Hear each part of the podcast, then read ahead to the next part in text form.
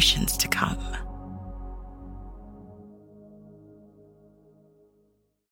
Good afternoon. It's Wednesday, April fifth at twelve thirty-two in the East Coast, and welcome to another edition of the T D N Riders Room podcast. My name is Bill Findlay, and I'm a correspondent for the Thoroughbred Daily News. I also host the Down the Stretch show on Sirius X M Radio. Tune us in on Saturday mornings, Channel eighty-five, ten Eastern. Hi, Bill. Hi, Zoe. I'm Randy Moss with uh, N B C Sports. Zoe Cadman here with First Racing. I'm, I'm missing Doodle. He's ha- he's having a meltdown. I shaved his tail. I put a cone on him yesterday, so he's not happy. So if you see him running around here, I, I don't know what's got into him, but there we go. I'm, I'm missing that side. But of course, we can always we can always count on Lucy to be a, a part of the show. She's and she's as uh, vi- vigorous and uh, feisty as ever. I see there, Randy. She um, is still not out. Sure that dog's actually. Not sure the dog is actually alive, but anyways. All right, so lots to talk about. Obviously, it's that time of year with all the Triple Crown preps. Let's go back to the major race of last weekend, or, or one of a couple of major races, uh, was the Florida Derby. And, you know, I, I saw somebody um, uh, showed a split screen of the race and Mike Repole, and as it's unfolding. And you see this look of concern on his face. He looks like he wants to die. And then all of a sudden, he kind of brightens a little bit, and then he he just – it's like a sense of relief. And, you know, what do you make of Forte's Florida Derby? That, that's the question everybody's asking. People said he had a bad trip. I don't think he had a bad trip at all. Uh, I think Gerardo Ortiz did a very good job, matter of fact, working out a decent trip from the eleven post. But on the turn, when Mage blew by him, you wouldn't give him any chance to have won this race. Reminds me a little bit about what we said about the other Pletcher horse, Tapit Trice, in the Tampa Bay Derby. But lo and behold, at the finish line, he's the winner. The last sixteenth of a mile, he put his head down and dug in and got the job done. Um, I don't think any less of him after this race. But, Randy, I don't think any more of him after this race. I like this Fountain of Youth better, to be honest with you. But he's a deserving favorite for the Kentucky Derby. We'll see what happens this weekend. He's an awfully good horse. That's my take. Yeah, it's it's an interesting race to try to analyze uh, going forward to the Kentucky Derby. If you could put a lie detector on Luis Saez, I think he was probably just as concerned as Mike Repole at about the five sixteenths pole when Mage blew his doors off there around the turn. And I don't buy the notion that Irad Ortiz was just sitting there with a handful of horse playing possum. Because if you watch him, he was riding Forte from the time they got into the turn Uh, all the way through the finish. I'm not saying he was in a drive, but he was not sitting there under a hold, right? I mean, Mays just had a better turn of foot around the turn than Forte did. There are reasons to be um, encouraged, I guess, and there I think there are reasons to be discouraged uh, looking ahead to the Kentucky Derby. Uh, reasons to be encouraged. I, I thought he held serve. Uh, I agree with you that visually, it might not have been quite as impressive as it was in the Fountain of Youth, uh, where he showed a little bit more of a, of a you know flash of brilliance when he darted around those horses at the top of the stretch and quickly opened up. Buyer's speed figure went down a titch from ninety-eight to ninety-five. That doesn't bother me at all because of the trip. You you know you can't just take a number completely out of context with how the race was run. Uh, in the Fountain of Youth, Forte was too wide around the turns. Uh, in, the, in the Florida Derby, because of the post position, he was roughly three wide around both turns, which was a victory considering his number eleven post. Um, what not to like? I to me, he's he was a grinder in the Florida Derby, as opposed to Mays, who showed that quick turn of foot. He just grounded out, and yeah, he finished with a nice final furlong and final sixteenth to get the job done. But in the Kentucky Derby, oftentimes to hit those holes, riders need horses that are a little more, a little more handy and not so much of a grinder as uh, as Forte was. Um, and even though, yeah, you can make the case. Look, if you knew nothing about these horses going in, nothing at all, and you watched the Florida Derby, and it was the fifth race on Friday at Gulfstream Park, you would come away from that race thinking that Mage was the better horse. You would. I mean, Mage broke slowly again, uh, made what might have been a premature move. I'm not so sure about that, but five wide, four to five wide around the turn, uh, and then ran out of gas in the final eighth of a mile. Uh, maybe Mage doesn't want to go that far. Maybe he doesn't want a mile and an eighth, and maybe Forte just capitalized on that in the last part of the race. I don't know. Uh, but the way Forte finished in relation to Mage was impressive, but by the clock, especially compared to the Arkansas Derby we're going to talk about later, uh, I have some some cause for concern about Forte going forward. And I think you hit the nail on the head. That was exactly how I was going to explain it. If you didn't know who the two horses were and you watched the race visually, you would have said that Mage was the better horse.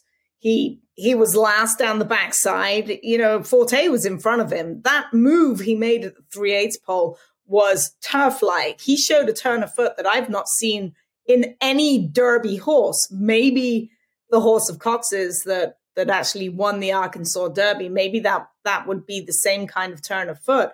But Mage was visually in, impressive. What I took from Forte was that he did show some grit and determination, but my biggest concern yes. would be, did it gut him? That was a tough race. I know everyone said he pricked his ears at the wire and there was more in the tank, but that's exactly what you're supposed to say if you're in the Fort camp. I don't know. I want to see him bucking, kicking, and squealing, and just knocking the shed row down going into the first Saturday of May, because I've seen there were a couple of pictures of him laying down in the stall. Now, I don't know if he lay down for three days. I would have laid down for a week if that was me running like Forte in the Florida Derby. I think he laid it all out there.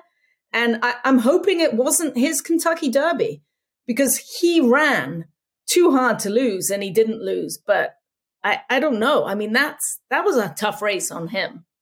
Maybe on the first and the second place finishes. I, I don't know. But visually, I would definitely take Mage. And as Randy said, maybe Mage has distance limitations. But he's also, you know, he's not as experienced. You know, maybe he thought the finish pole was the sixteenth pole. Maybe he idled a bit. I, I don't know. But it was a, a puzzling race for me, especially the final time that we're going to get into as well.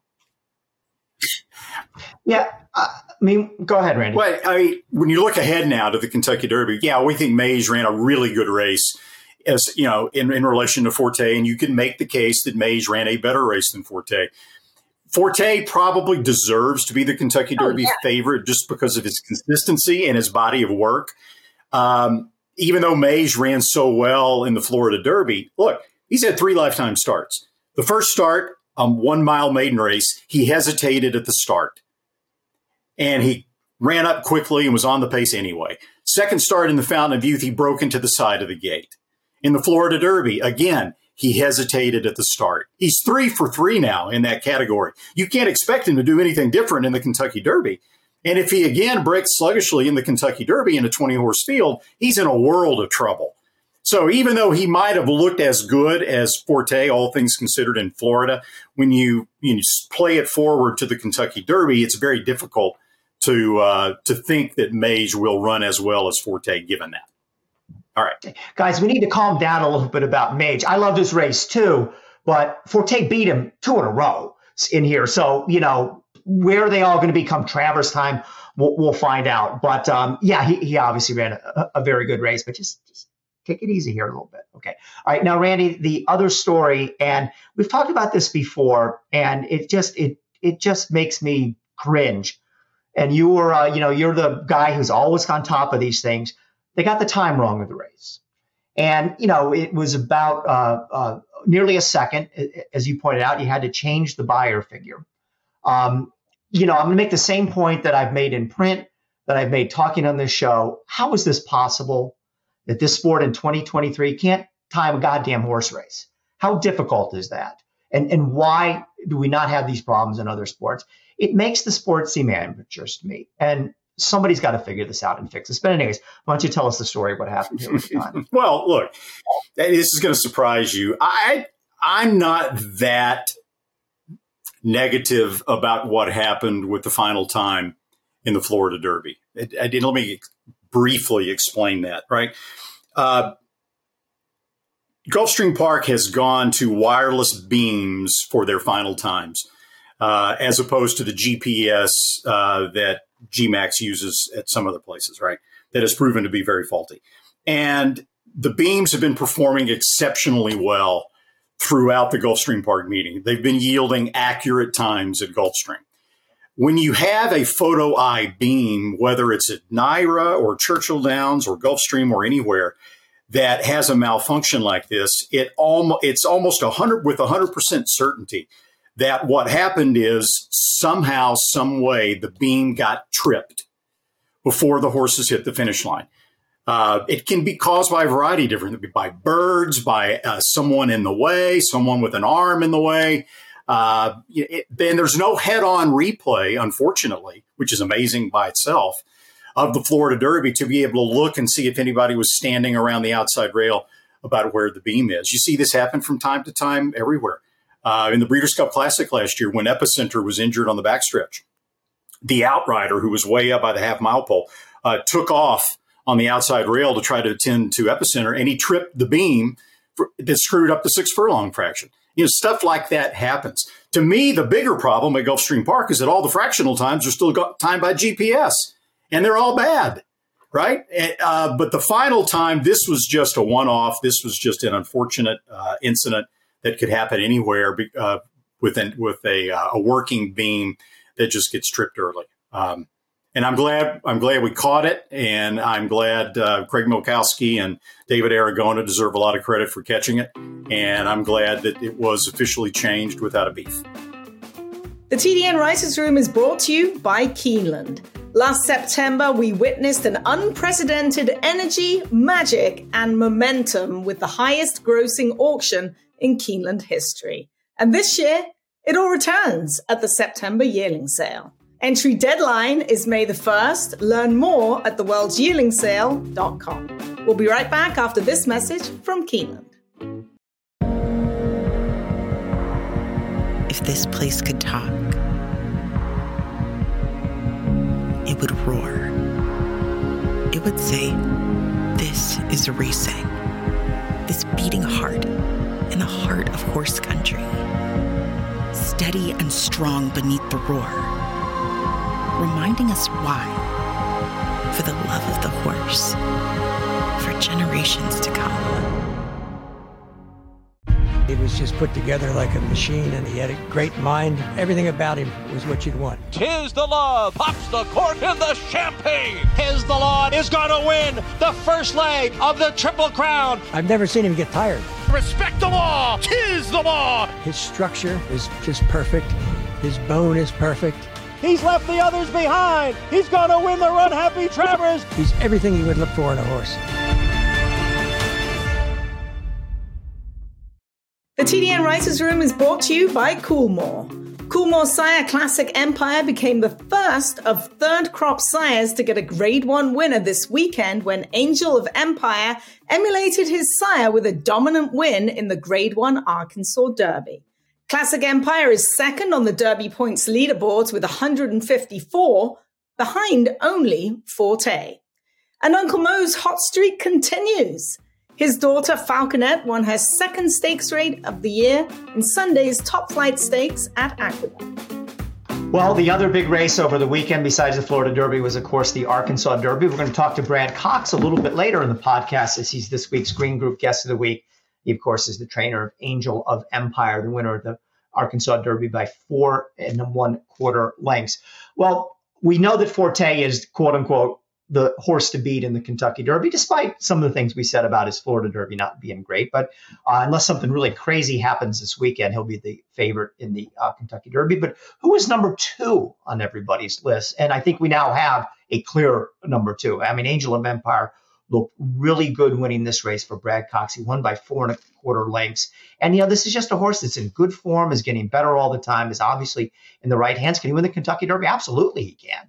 I mean, maybe even if, if Forte runs his A race, I, I wouldn't think it's out of the question that Angel of Empire could beat him. Um, some of the other storylines of the Arkansas Derby, I thought, were that uh, a couple other horses that were uh, highly regarded contenders for the Kentucky Derby, they might make the Derby, but they kind of ran themselves out of, of, of the picture so far as the top horses. You had King Russell at fifty-eight to one was second. Reincarnate, who had that tough trip in the Rebel Stakes. He was kind of a blah third. Rocket Can, who won the Holy Bull and was second behind uh, Forte in the Fountain of Youth, was kind of a blah fourth. And Red Rocket won, uh, even with the blinkers on, showed it was up to his old tricks. He was a million miles behind and uh, closed just for six. So I don't see uh, anybody coming out of the Arkansas Derby as a major Kentucky Derby threat other than Angel of Empire, but lots to like about his race, Randy. Yeah, I mean, I was I was very impressed with it, and Zoe, I know I know you were too. You've already talked a little bit about uh, about Angel of Empire. You really like it as much as Bill? Yeah, I mean, his his final time was terrific, and he showed just the right turn of foot, and he's tactical enough to where he's not going to be sitting last at, in the final flight of horses. I think that Flavien knows him well enough now, he can put him just about anywhere he wants. So he's going to have a tough decision. But as we know, there's there's always going to be horses falling by the wayside. Where how many, what, six weeks away now? I don't even know, but things are going to happen. It's going to be jockey changes all over the place and jockey, you know, merry-go-round. It really is. But I thought his race was fantastic. And, and how about Blame? Broodmare sire of him, and also the sire of Wet Paint, who took down the Fantasy. So a huge weekend for him.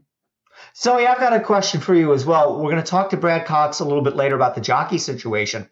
Flavien Prat is happens a lot with top jockeys this time of year, has got some um, tough uh, tough decisions to make. He rides Angel of Empire. He also rides Kingsbarns, Louisiana Derby winner for Todd Pletcher. You're an old jockey. What would you have done? What are you going to do with those two horses? And I know you're going to wait till the last possible minute, but if Brad Cox says, Zoe, I need an answer now. Who are you going to ride in the Kentucky Derby? Who is it? Uh, well, I mean, ideally, you do need to wait to the last minute for all the reasons I just stated. But I I think I think I'm going with the Arkansas Derby winner, honestly.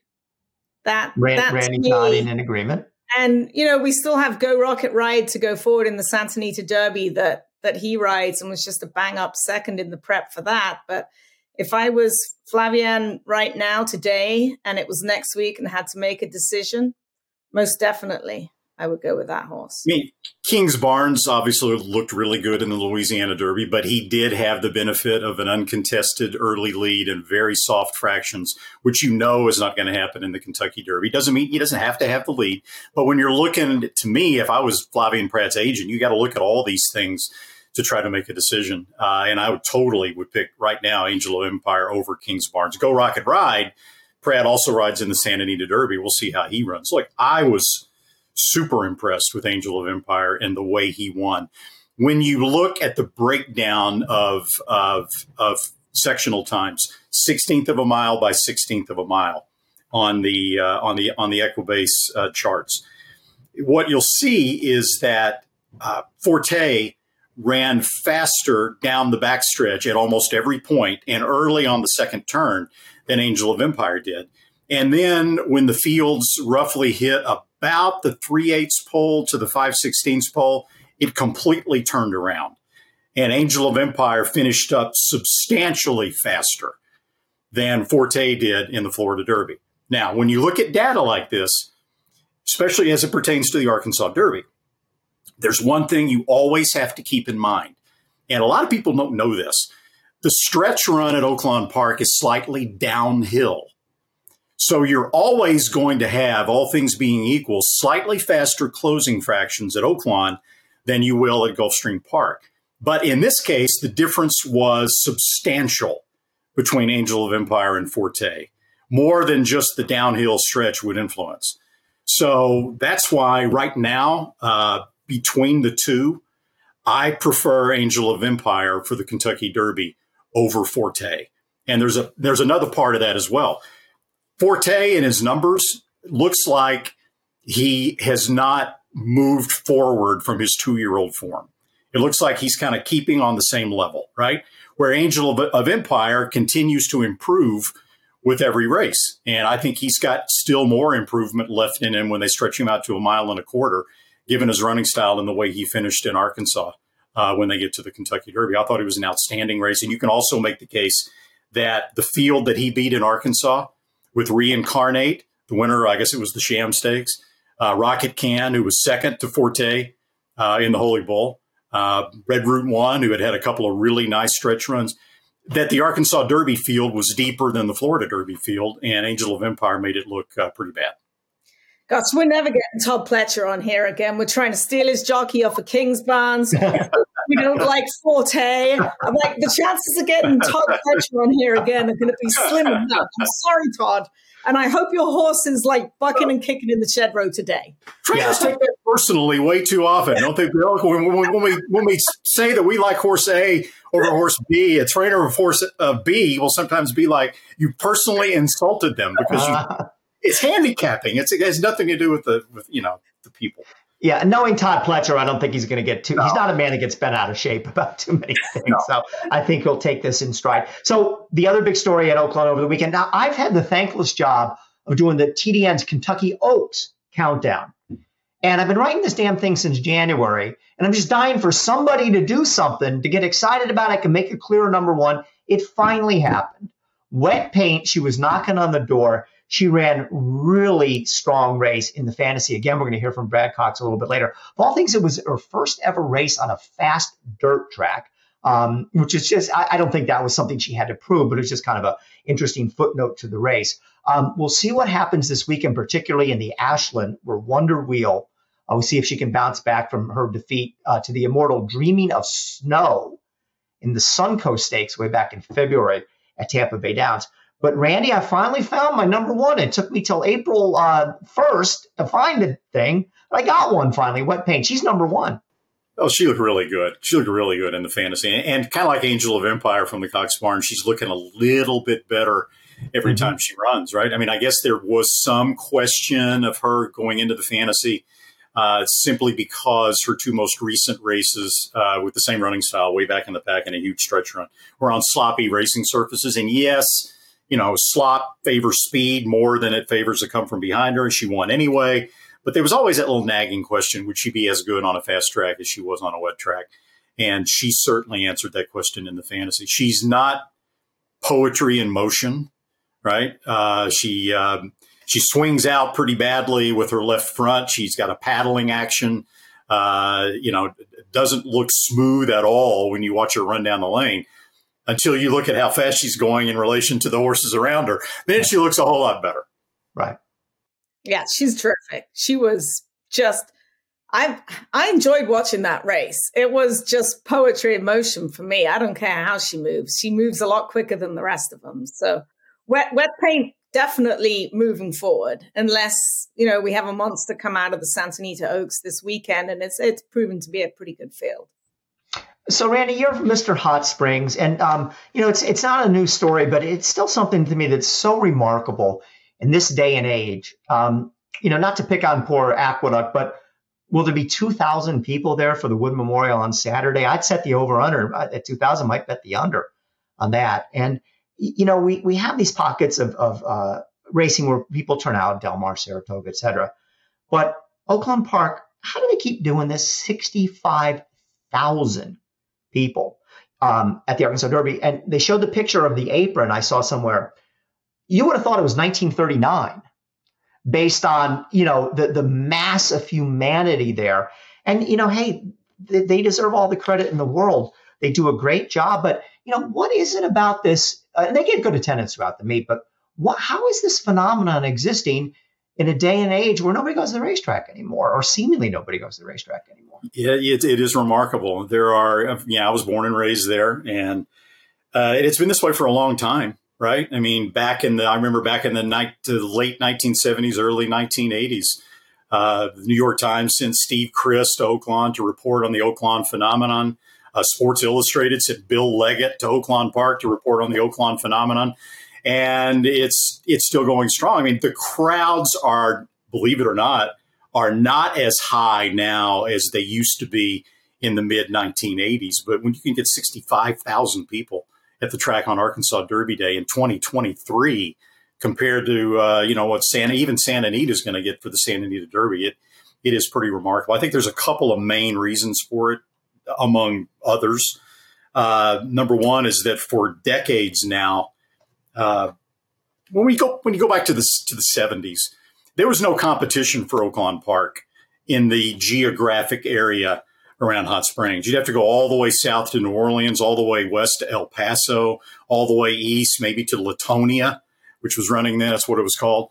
North to Chicago. There's this huge gap in the middle of the country before simulcasting, when if you wanted to bet on the horses, you had to go to Oaklawn Park. And Texas, the oil boom was big, and all the Texas uh, oil men wanted to gamble. And it was just a flock to Oaklawn Park.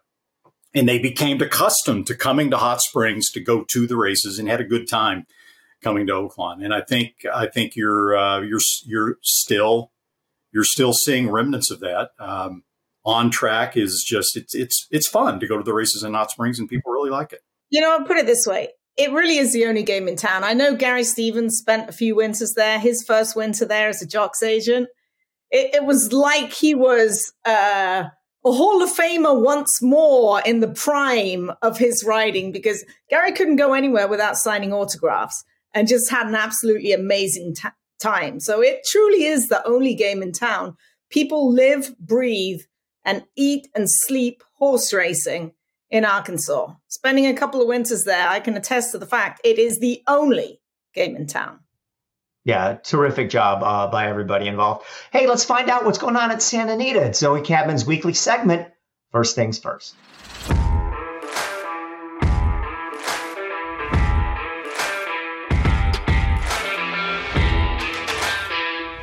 From Saudi, Dubai to Santa Anita, it seems like the Japanese horses are everywhere. Mandarin Hero is the first one to run in the Santa Anita Derby. I'm going to find out just how good he is. Mandarin Hero, Polygon Wave, Mandarin Hero, Mandarin Hero bowling!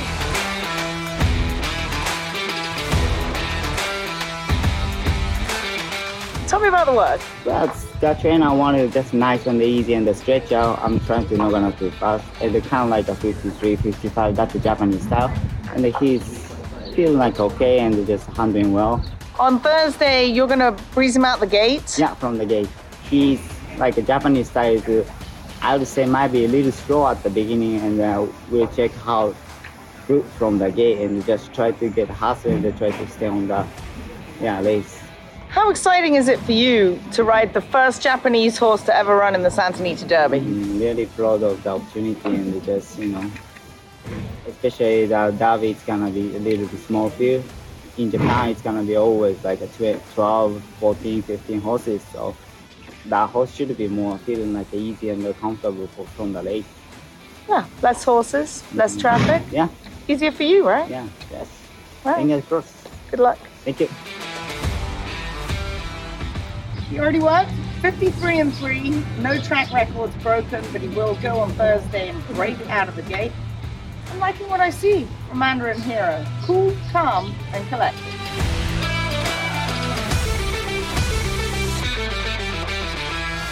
Join us this weekend at Santa Anita Park. At new post time on Saturday and Sunday will be twelve p.m.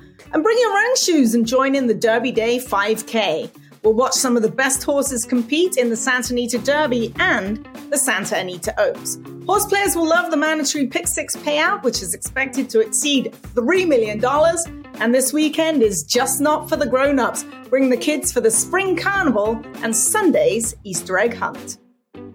The T D N Writers Room is brought to you by the Pennsylvania Horse Breeders Association, the P H B A. And guess who is a Pennsylvania bred? That's right, Angel of Empire, the Arkansas Derby winner, who now is second on the points list for the Kentucky Derby, only to Forte, with one hundred fifty-four points. And what is it about the Arkansas Derby and Pennsylvania breds? It's been nineteen years since Smarty Jones won the Arkansas Derby as well, perhaps the best-known Pennsylvania bred of all time. Angel of Empire was bred by Forgotten Land Investment Incorporated and Black Diamond Equine Corporation in Pennsylvania. Good things happen when you breed in Pennsylvania. For more information, visit w w w dot p a bred dot com. Here in Pennsylvania, we're proud of our breeding program, the best in North America, but we're also proud to be leaders in this industry.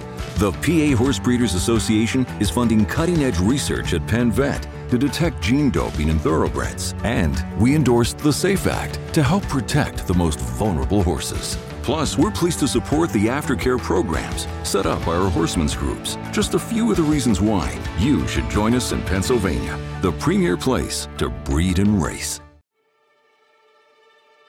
What makes Woodford special is the attention to detail. Everyone on the team is doing their job. They're well qualified, they show up to work, and they work hard, and they care about the horse. And I think that's a reflection on uh, John Gleason's program. He gives me good information. He always uh, is, uh, he has a very good understanding of the horse's well-being, where they're at physically and mentally. In equine nutrition, there's a triangle: management, genetics, and nutrition. And John's criteria to accomplish that is at the highest pinnacle. I started breaking quarter horses for people when I was fifteen. You know, people send me quarter horses to break, and that's all I've done. You know, I don't hunt, I don't fish. I focus on training horses. I think about training horses on eating dinner, laying in bed before you go to sleep. And if you roll over in the middle of the night, I think about a horse, and it's, you know, it's all consuming. And I think to be successful, it has to be.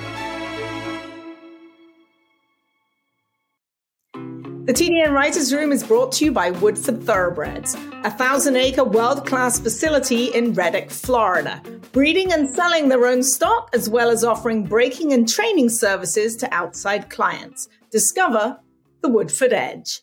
Over the weekend, Sunday Shoes became the fifth Woodford-bred horse to become a black-type winner when she won the Serena's Song Stakes at Turfway on Saturday. The Wesley Ward trainee was a five hundred thousand dollars Keeneland September yearling and is now two for two in her racing career. The Fastest Horse of the Week is presented by the Fast Stallions at Windstar Farms, such as this week's featured stallion, who has a pedigree that is all the rage right now. More on that in a minute. The Fastest Horse of the Week, Straight No Chaser, shipped from Santa Anita to Oaklawn for a one hundred twenty-five thousand dollars allowance race Saturday that he dominated by seven and a quarter lengths. Six furlongs, one oh nine point oh five, a buyer speed figure, one oh one. The four-year-old son of Spikester is owned by My Racehorse, trained by Dan Blacker. Previously at Santa Anita, he had made a run at Taba at the quarter pole of the Malibu and then finished third in the Palos Verdes. He is a promising colt, and Straight No Chaser is the Fastest Horse of the Week. And by the way, Straight No Chaser is also out of Margarita Friday and a half to Hangover Saturday and Sober on Sunday. Now, it's Yo time. The Windstar Stallion of the Week, Yoshida.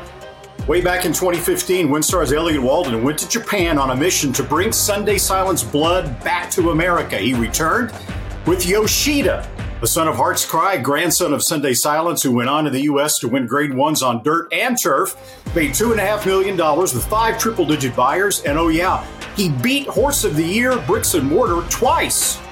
Now Yoshida's first two year olds are led by a one hundred eighty thousand dollars filly who breezed ten flat at O B S. You can get in on that Sunday Silence blood that's dominating internationally. It's Yo time. Yoshida stands for just ten thousand dollars at Windstar.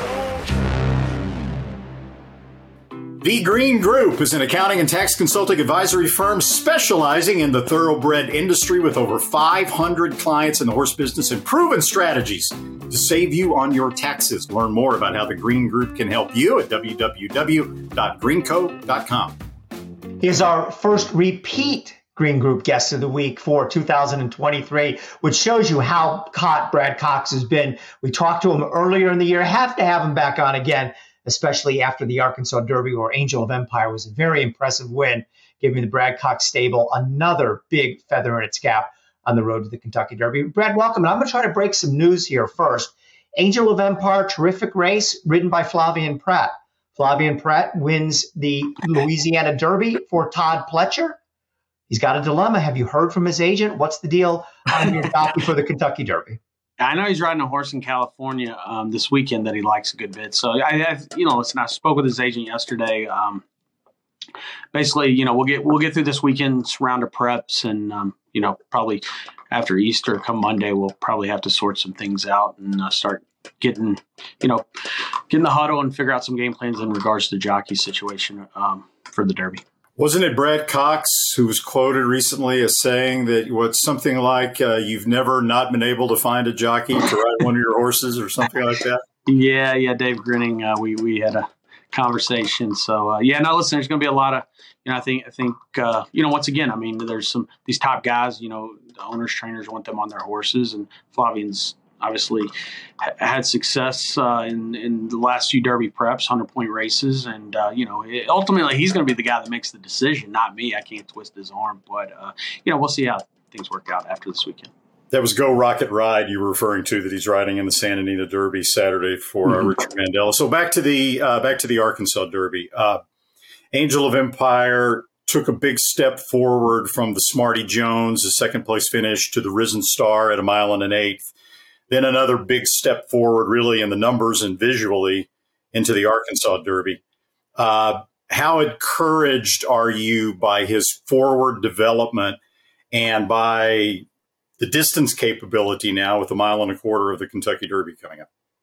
I think he's capable of uh, winning the race. I mean, I think he showed that on Saturday. I think, um, you know, I, I think based off figures, it was a little bit of a question mark, but I think he answered a lot of questions and he stepped up big time on Saturday. And honestly, I saw him Sunday morning. He looked good. Um, I left Oakland on Sunday and I saw him this morning at Churchill. He arrived early. We got him out of break time. Daylight went over him really, really well, and I love the way he pranced up the road, or trotted up the road, I should say, and uh, how he physically looks. So um, I feel pretty confident that we're going to see. Um, you know, listen, we got a lot of work to do. We we've got three works, but I'm very excited about what he was able to accomplish on Saturday, and I do think he does need to take another step forward based off figures. Um, I think he's, he's capable of doing it. He'll he'll let us know in a few weeks, but um, I'm happy with what I saw physically from him out of the race.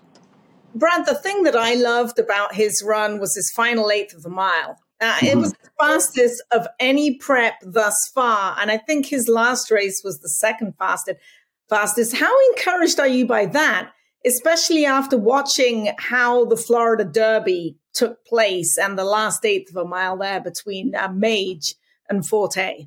Two totally different racetracks, so I don't know if you can really compare them. Um, obviously, Forte's a champion and, and is the deserving favorite in the Kentucky Derby and has done nothing wrong. So listen, I, we, we have to somehow close the gap. Uh, we have to get better, and we may have to have Forte stump his toe in order to beat him. But uh, twenty horse field, there, there's it's it's um it's a demanding, challenging race. Bottom line, and if you make the field, that's why you go. So many things can happen. We saw that last year.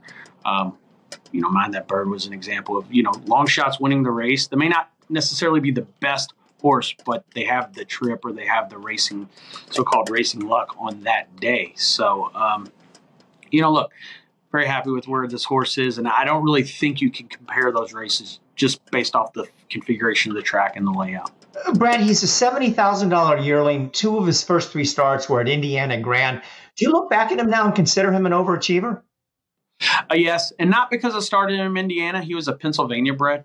Um, and at that time we were running at Ellis Park, and he, he missed out on a good bit of money not being a Kentucky bred. So we do that. We'll ship these horses to Indiana sometimes if, you know, it's close to home. Um, but, you know, we, we liked him a lot first time out. I was at Saratoga the day one and expected him to run well, and he did. Um, and, you know, honestly, I'd be the first to admit I made a mistake with this horse. I entered him in a race at Parks. There was, It was, a, I think, a seven-eighths of a mile um it was a stallion P A bred race. Well, I didn't realize it was a stallion race. I actually entered the horse. Parks took the entry and called me an hour later and said, "Hey, this horse can't run. He's, he's, um, he's not a stallion, um, you know, by a Pennsylvania accredited sire." And um, I was like, "Oh well, I, I didn't read that. I didn't realize that." So I was like, "Man, I, he's ready to run. I've got him, you know, ready to go." So I was like, "You know, look, Kentucky Downs has this race for horses that were sold at Keeneland."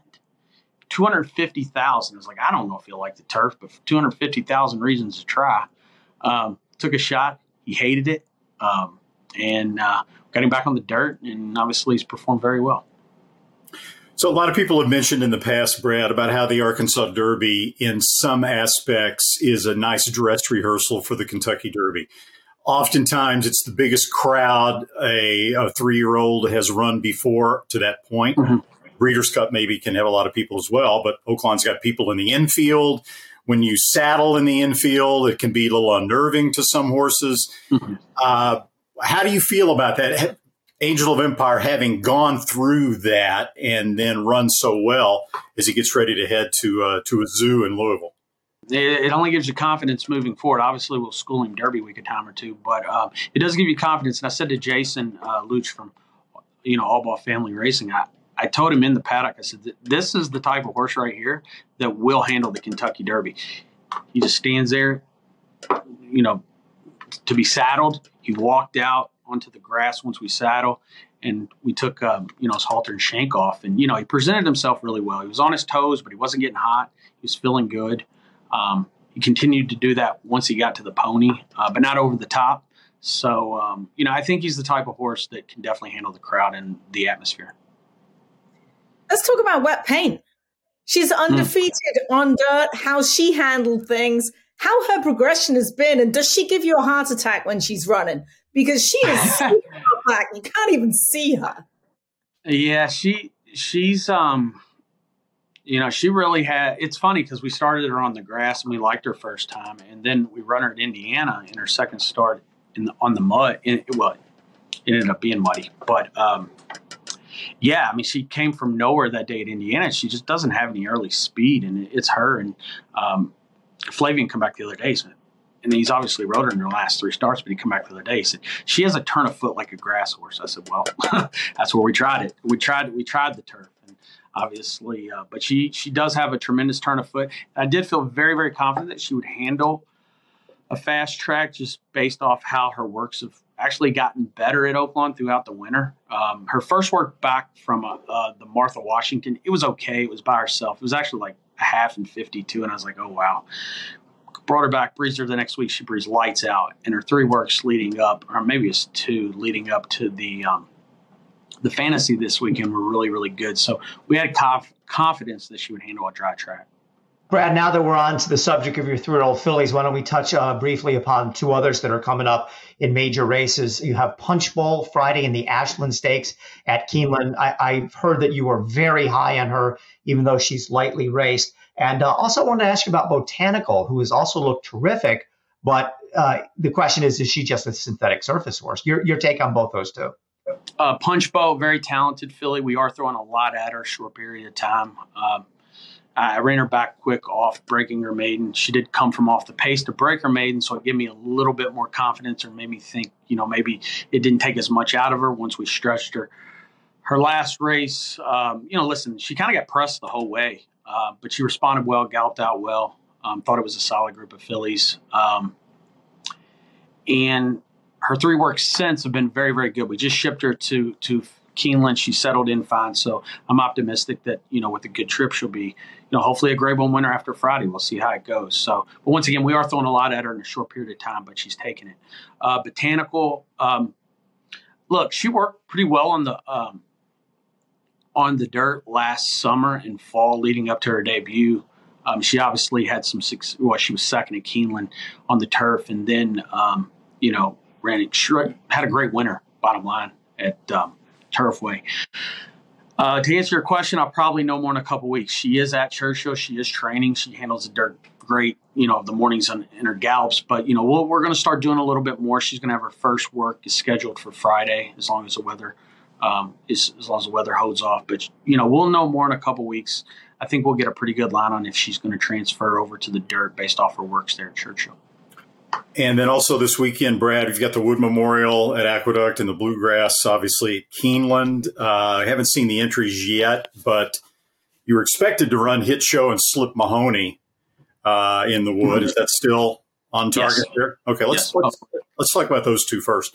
Hit Show, coming off a five-and-a-half-length win in the in the Withers.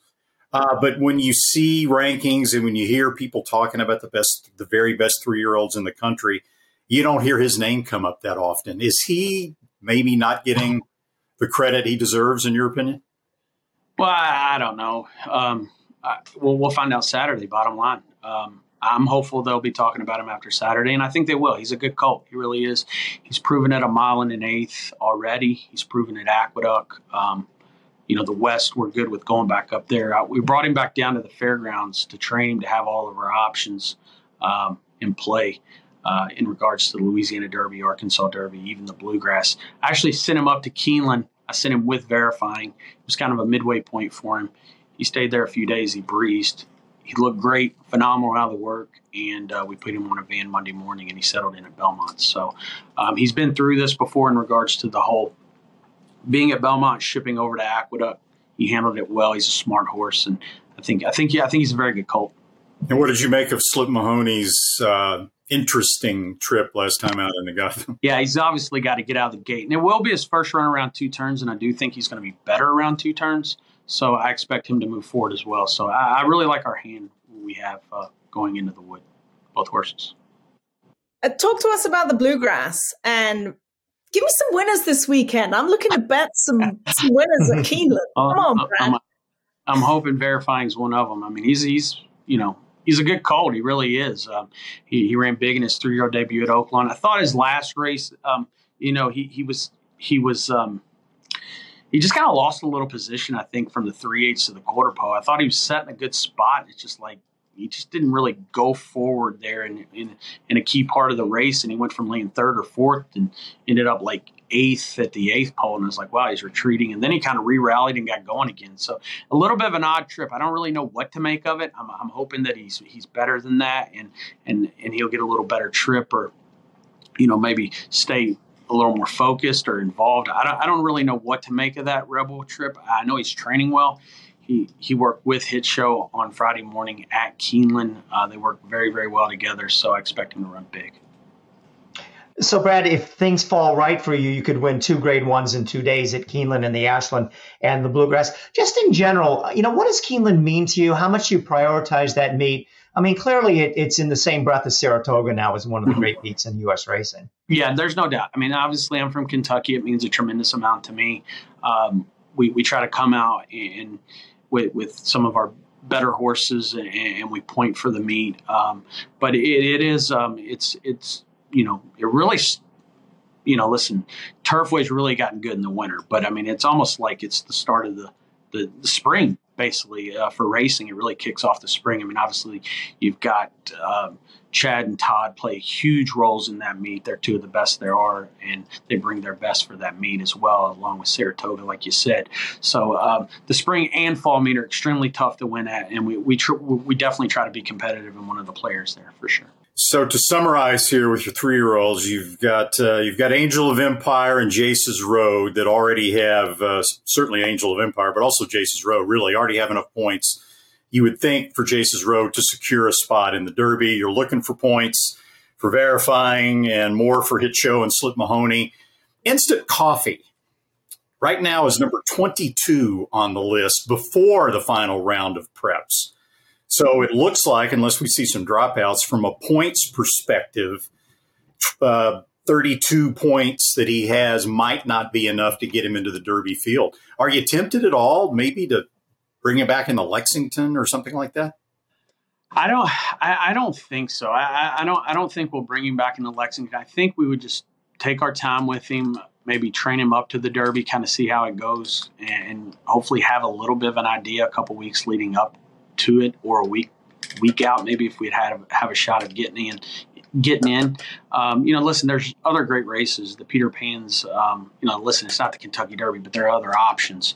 Uh there's the Peter Pan the week after the Derby, and then there's also the Preakness just two weeks later. So um you know we, we're still trying to develop the horse. Um it is unfortunate. I feel like a horse that's accomplished as much as he has with winning the race at Churchill and the LeCompte, uh you know I mean, obviously, it almost makes you get to the point where you want to start waiting with these horses a little bit more. But, you know, listen, he's on the outside looking in. I mean, there's obviously the, the longer the, the Derby road goes, uh, the the, um, the point races become more valuable. So I don't know. Uh, you know, they tinkered with it a little bit. Um, I was talking to someone the other day, like some of these horses picking up twenty points for running fourth in some of these preps. I'm not certain that's the right thing to do, but you know, listen, it, it all plays itself out. Plays it plays out. Uh, Brad, can we expect you to see you running any two-year-old races at Keeneland, or are you? No, no, no. We we I, I told someone the other day I've only run one two-year-old, going four and a half at Keeneland. Um, she was a good third, um, but yeah, it, it's it's not really our thing. We don't. really get them cranked up that early. But we, we do have two-year-olds that are breezing already, but not quite ready to run. Well, some great insights from Brad Cox. He's got a busy weekend coming up with the Wood Memorial, the Bluegrass, also the Ashland on Friday at Keeneland. Brad, thanks so much for your time and continued success on the road to the Kentucky Derby and Kentucky Oaks. Thanks for having me on. As our first repeat guest of the week, Brad Cox will receive another free one-hour tax consultation from the Green Group, an accounting and tax consulting advisory firm specializing in the thoroughbred industry. They'd love to hear from you. Find out more at w w w dot green co dot com.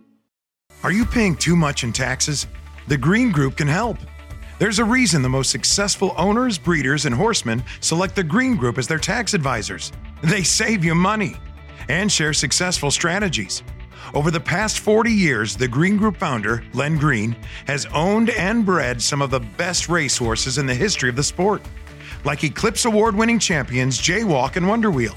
His D J stable competes at the highest level and has received the game's most prestigious honors. Len Green's in-depth, hands-on industry knowledge, combined with cutting-edge tax-saving strategies, has produced positive results for his clientele and has made the Green Group the top-rated accounting and tax firm in the thoroughbred business. For a confidential and complimentary consultation, contact us at seven three two, six three four, five one zero zero or visit our website at w w w dot green co dot com. The Green Group, proven strategies to save you taxes. With some of the fullest fields in the country and quality racing year-round, there's never been a better time to reap the rewards of breeding and racing in Kentucky. Purse money in Kentucky is at an all-time high, as is average purse per race, outpacing California, Florida, and New York. Kentucky breds. Breed them. Raise them. Race them. We all win. The T D and Riders Room is brought to you by the Kentucky Thoroughbred Owners and Breeders. Florida Derby winners are bred in Kentucky. Forte, Kentucky bred, twenty twenty-two champion two-year-old colt, obviously solidified his position as the Derby favorite with that win in the Florida Derby. He's topping the Road to the Kentucky Derby leaderboard. A Kentucky bred Forte does it again. Kentucky breds breed them, raise them, race them. We all win. Well, it's the last round of Kentucky Derby preps coming up this week, the major ones. We still have the Lexington a little bit later, but we have the Bluegrass, the Santa Anita Derby, and the Wood Memorial. All right, Randy Moss, what time on N B C and what channel? It is N B C. Come on, I warned you. You're right. Last week. I had the channel. I was ready for the channel. I wasn't ready for the time, Bill. You threw another curveball at me. It's a two-hour show. We're showing the Shakertown from Keeneland, right? The five, uh, five and a half furlong sprint, as well as the Bluegrass and the Santa Anita Derby. Uh, uh, time, T B D. I'll get back to you on that one. Okay. Um, can't say I didn't warn you, Randy. Uh, but anyways, um, some very interesting races, some interesting horses. Um, the horse that we can um, you know, look at the overall picture or look at each individual race, however you guys want to do it. Um, I think the horse that I'm most interested in this weekend is Tapit Trice in the Bluegrass. I mean, obviously, Practical Move in the Santa Anita Derby uh, is, you know, a, a solid favorite there. He's been doing everything right for Tim McTeen. But going back to his Tampa Bay Derby, you know, that was a race where, just like, again, like Forte in the Florida Derby, didn't really know exactly what to make out of it. And I want to see him, I need to see him put in a big race in the Bluegrass, move forward, and look like he's coming into the Kentucky Derby the right way, like he is improving, and is going to be a, a top horse in there. If he runs his A race in there, um, he probably should win. What do you do with Blazing Sevens, though? Wins the Champagne for Chad Brown last year and runs just awful in the Fountain of Youth in his three-year-old uh, debut. Not like Chad to bring these horses back off terrible races like that without a long layoff, but he is bringing them back. So, um, and the Wood Memorial is, you know, kind of a race that has, is it unfortunately, it's kind of deserves its second grade two status. Um, there hasn't been a Kentucky Derby winner to come out of the race since Sunnyside in two thousand three. The last winner of the Wood Memorial to win the Kentucky Derby, you have to go all the way back to Fusaichi Pegasus in two thousand. So um, I think of the three races, uh, that's the one that probably will have the less impact on the Derby. Though hit show for Brad Cox looks pretty tough in there. But uh, your overview this we- of this weekend, Randy. Yeah, yeah, the Bluegrass, there's a lot of storylines in here from just a handicapping and a race perspective that I'm interested in. Can Tapit Trice show a little bit more maturity than he did in the Tampa Bay Derby, where he had to be really ridden and looked like he was going nowhere until suddenly deciding to run at the quarter pole and looking really good coming from home? Is he going to be more professional? Was Verifying's bad race uh, in the Rebel due to a sloppy racetrack? Is he going to bounce back and run to that earlier form? What happened to Blazing Sevens? I mean, Brad Cox, or excuse me, uh, Chad Brown says he didn't like the track at Gulfstream Park. He was beating twenty-six lengths, but he's giving him another chance here. Is Ray's Kane? I mean, you know, what do you make of his Gotham? Uh, looked visually very good, but, you know, it was a, a horribly muddy racetrack, and it played toward horses that that came from behind. Uh, we'll see about him. In the Wood, I, there's been not only no winner since Sunnyside, if I'm not mistaken, I don't think there's been a second or third place finisher in the Kentucky Derby coming out of the Wood Memorial since two thousand three. It's it's it's in a horrible slump. And, you know, maybe Hit Show is good enough to take a step forward. To me, he's the solid favorite on paper, uh, with Brad Cox's other horse, Slip Mahoney, right behind him. Uh, I'll be interested to see uh, if they can take a step forward, Zoe. Yeah, it's going to be a twelve-horse field, so it'll be a good race to watch. I'm not sure we're going to see the Derby winner come out of the Wood Memorial. Um, Shadow Dragon, to me, could be interesting. I mean, you could literally, in my opinion, throw a dart at the Wood Memorial, and you could get the winner. It'll be a very good betting race for those of you wanting to bet on it. As far as the Santa Anita Derby, I think that's going to be a terrific race. We're going to see Practical Move coming in there. We see Go Rocket Ride coming in there. And there are several others. I mean, if you could just pick the winner right now without it being Practical Move, who are you going for? All right. Does anybody give the Japanese horse Mandarin Hero a chance? Considering no. what these Japanese horses have been doing. Now, my I don't know much about Japanese racing. My understanding is he hasn't really been performing on the A circuit. Correct. He's more more uh, of the B circuit type horse. That would me, lead me to believe that he's in over his head. Randy, you were nodding about that. Yeah, the A circuit tracks are the J R A tracks, the Japanese Racing Association. The B circuit tracks is the N A R circuit, National Association of Racing. Um, and if you go back and you watch the video like I did of Mandarin Hero's recent races, uh, yeah, he looked okay, uh, but if this Japanese horse kicks butt in the Santa Anita Derby, then I I, I can tell you one guy that's going to be all over Derma Sotogake when we get to Kentucky. I promise you that. Um, Zoe, to answer your question, Go Rocket Ride would be the horse, I think, if Practical Move, uh, if you if you would cross Practical Move off the list. Okay, so you got Go Rocket Ride. You got National Treasure. Looks like he's most likely going to run. Obviously, we're recording this on Wednesday morning. Uh, Skinner. Nobody likes Skinner. I mean, he's a rapidly improving sort going in there. I mean, can he clunk along for a piece of it? He could do that, but can he beat Practical Move? I think that's the other story. I mean, I didn't see enough out of him to think he's going to make up that difference in the uh, between the San Felipe and the Santa Anita Derby, but an interesting horse. And to correct the record on the Wood Memorial, right, since Sunnyside uh, won the Derby in two thousand three, the Wood Memorial has produced forty horses that have gone on to run in the Kentucky Derby. No firsts, no seconds, one third. Tacitus was moved up by D Q and Maximum Security was taken down. Tacitus was moved up from fourth to third in twenty nineteen. And that's the only horse that's finished one, two, three in the last eighteen runnings of the Wood Memorial uh, coming into the Kentucky Derby. That's my file, Zoe. All all yeah. paper. You love this, I know. Yeah, yeah, you're giving me a headache right there. Let's talk about Tommy No. So we got Phaser coming in there. She's four for four. Tell Me No Lies. Clearly Unhinged for me, coming in for Michael McCarthy, is the one that nobody's talking about. Watching her work. I watched her school the other day. Oh, God, she is beautiful. She's in there. Princess Bettina. Window Shopping just broke her maiden by twelve for Dick Mandela. Vanagaza, who won a two-horse race, she might be in there as well. It That's actually shaping up to be a really good race. Well, Zoe was talking about the Santa Anita Oaks. Let's talk about the Ashland on Friday. Entries have been drawn for that, so we know the field. To me, the story is Wonder Wheel. Is she going to bounce back and be the old Wonder Wheel of last year? We'll have to find out. Um, but the, it's a very uh, interesting race. Julia Shining, Uh, who ran that same race, the Suncoast Stakes, and was just just okay. And then Punch Bowl, who Brad Cox has, uh, that looks like she's an up-and-comer. I would think that if, uh, especially if Wonder Wheel runs a big race and looks like the Wonder Wheel of last year, that would vaulter over Wet Paint, I would think, to be the Kentucky Oaks favorite. But it would take nothing less than that, as, as Wet Paint is, is looking very solid right now. But uh, all eyes will be on the Ashland Friday at Keeneland. Punch bowl for me. I think I loved Punch Bowl's last race at Oaklawn Park. I, you know, I, Cox has already got Wet Paint, but I think Punch Bowl might be as good as Wet Paint. We'll see in the Ashland. But, uh, you know, Julia Shining, Pride of the Nile coming in from California, Wonder Wheel. I still think Punch Bowl and Flavien Prat's the horse to beat, my opinion. I'll, I'll take Julia Shining and get Todd back on the show next week.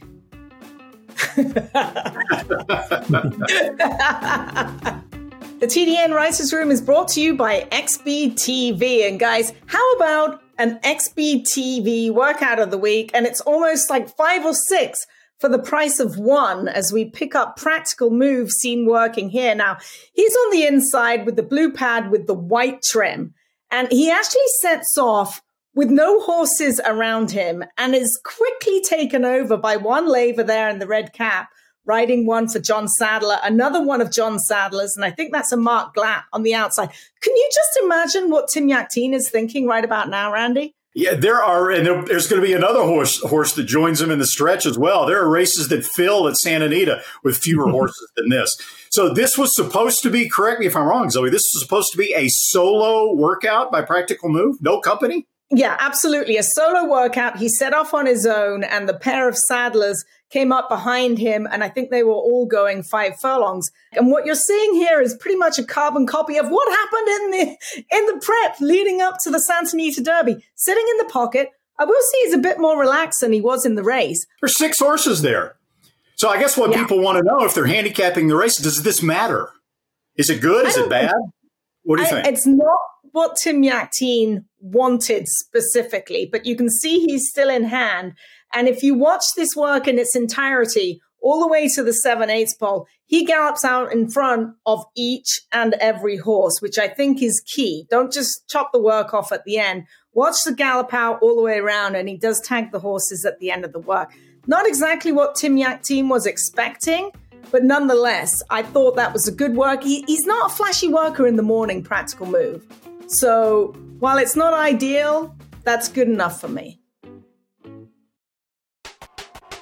All the thrills. Fraction of the bills. Experience the power of the partnership. Change your life, make new friends, and compete at the highest level of thoroughbred racing. West Point Thoroughbreds, the gold standard in racing partnerships. Visit west point t b dot com. Would you like to become a West Point partner and do some good at the same time? West Point has generously donated a two percent share in the unraced two-year-old Lady Bonheur to help raise money for Habitat for Humanity's Veterans Build program. The program helps injured veterans stay in their own homes by making critical home repairs, adapting homes to their needs, and maintaining them so they can live with dignity. Lady Bonheur is a daughter of Munnings and will race on the New York and Florida circuit for trainer Christophe Clement. As a two percent owner, you will receive no future bills and will be a part owner for the entirety of her racing career. The package is worth just under four thousand dollars, and a silent auction will take place on April the twenty-ninth. To register a bid, email Sue Finley at the t d n dot com. This week's Remy Block cartoon runs every Friday, and the T D N is in. It's kind of a different wrinkle on harrowing the track. Take a look at it. It's very interesting. All right, so that's a wrap on this week's show. I hope you enjoyed it. I want to thank our Green Group guest of the week, Brad Cox, my co-host, Zoe Cadman and Randy Moss, and also our producer, Katie Petruniak. She's our assistant producer. Ah, there's there's uh, Lucy. Yes. Mean, I was going to get to Lucy. I was going to uh, thank her. Our producer, Mean Bill, mean Bill, wondered if you were actually alive. Lucy yeah, tells me, by the way. It's good to see you walking around, Lucy. Yeah. Um, Lucy, Lucy tells me it's four to six for N B C, by the way. All right, four to six on N B C. Uh, and last but not least, our editors, Anthony LaRocca, Leo LaRocca, and Nathan Wilkinson. Once again, that's a wrap. Thanks for tuning us in. We'll be back next week on the T D N Writers Room podcast.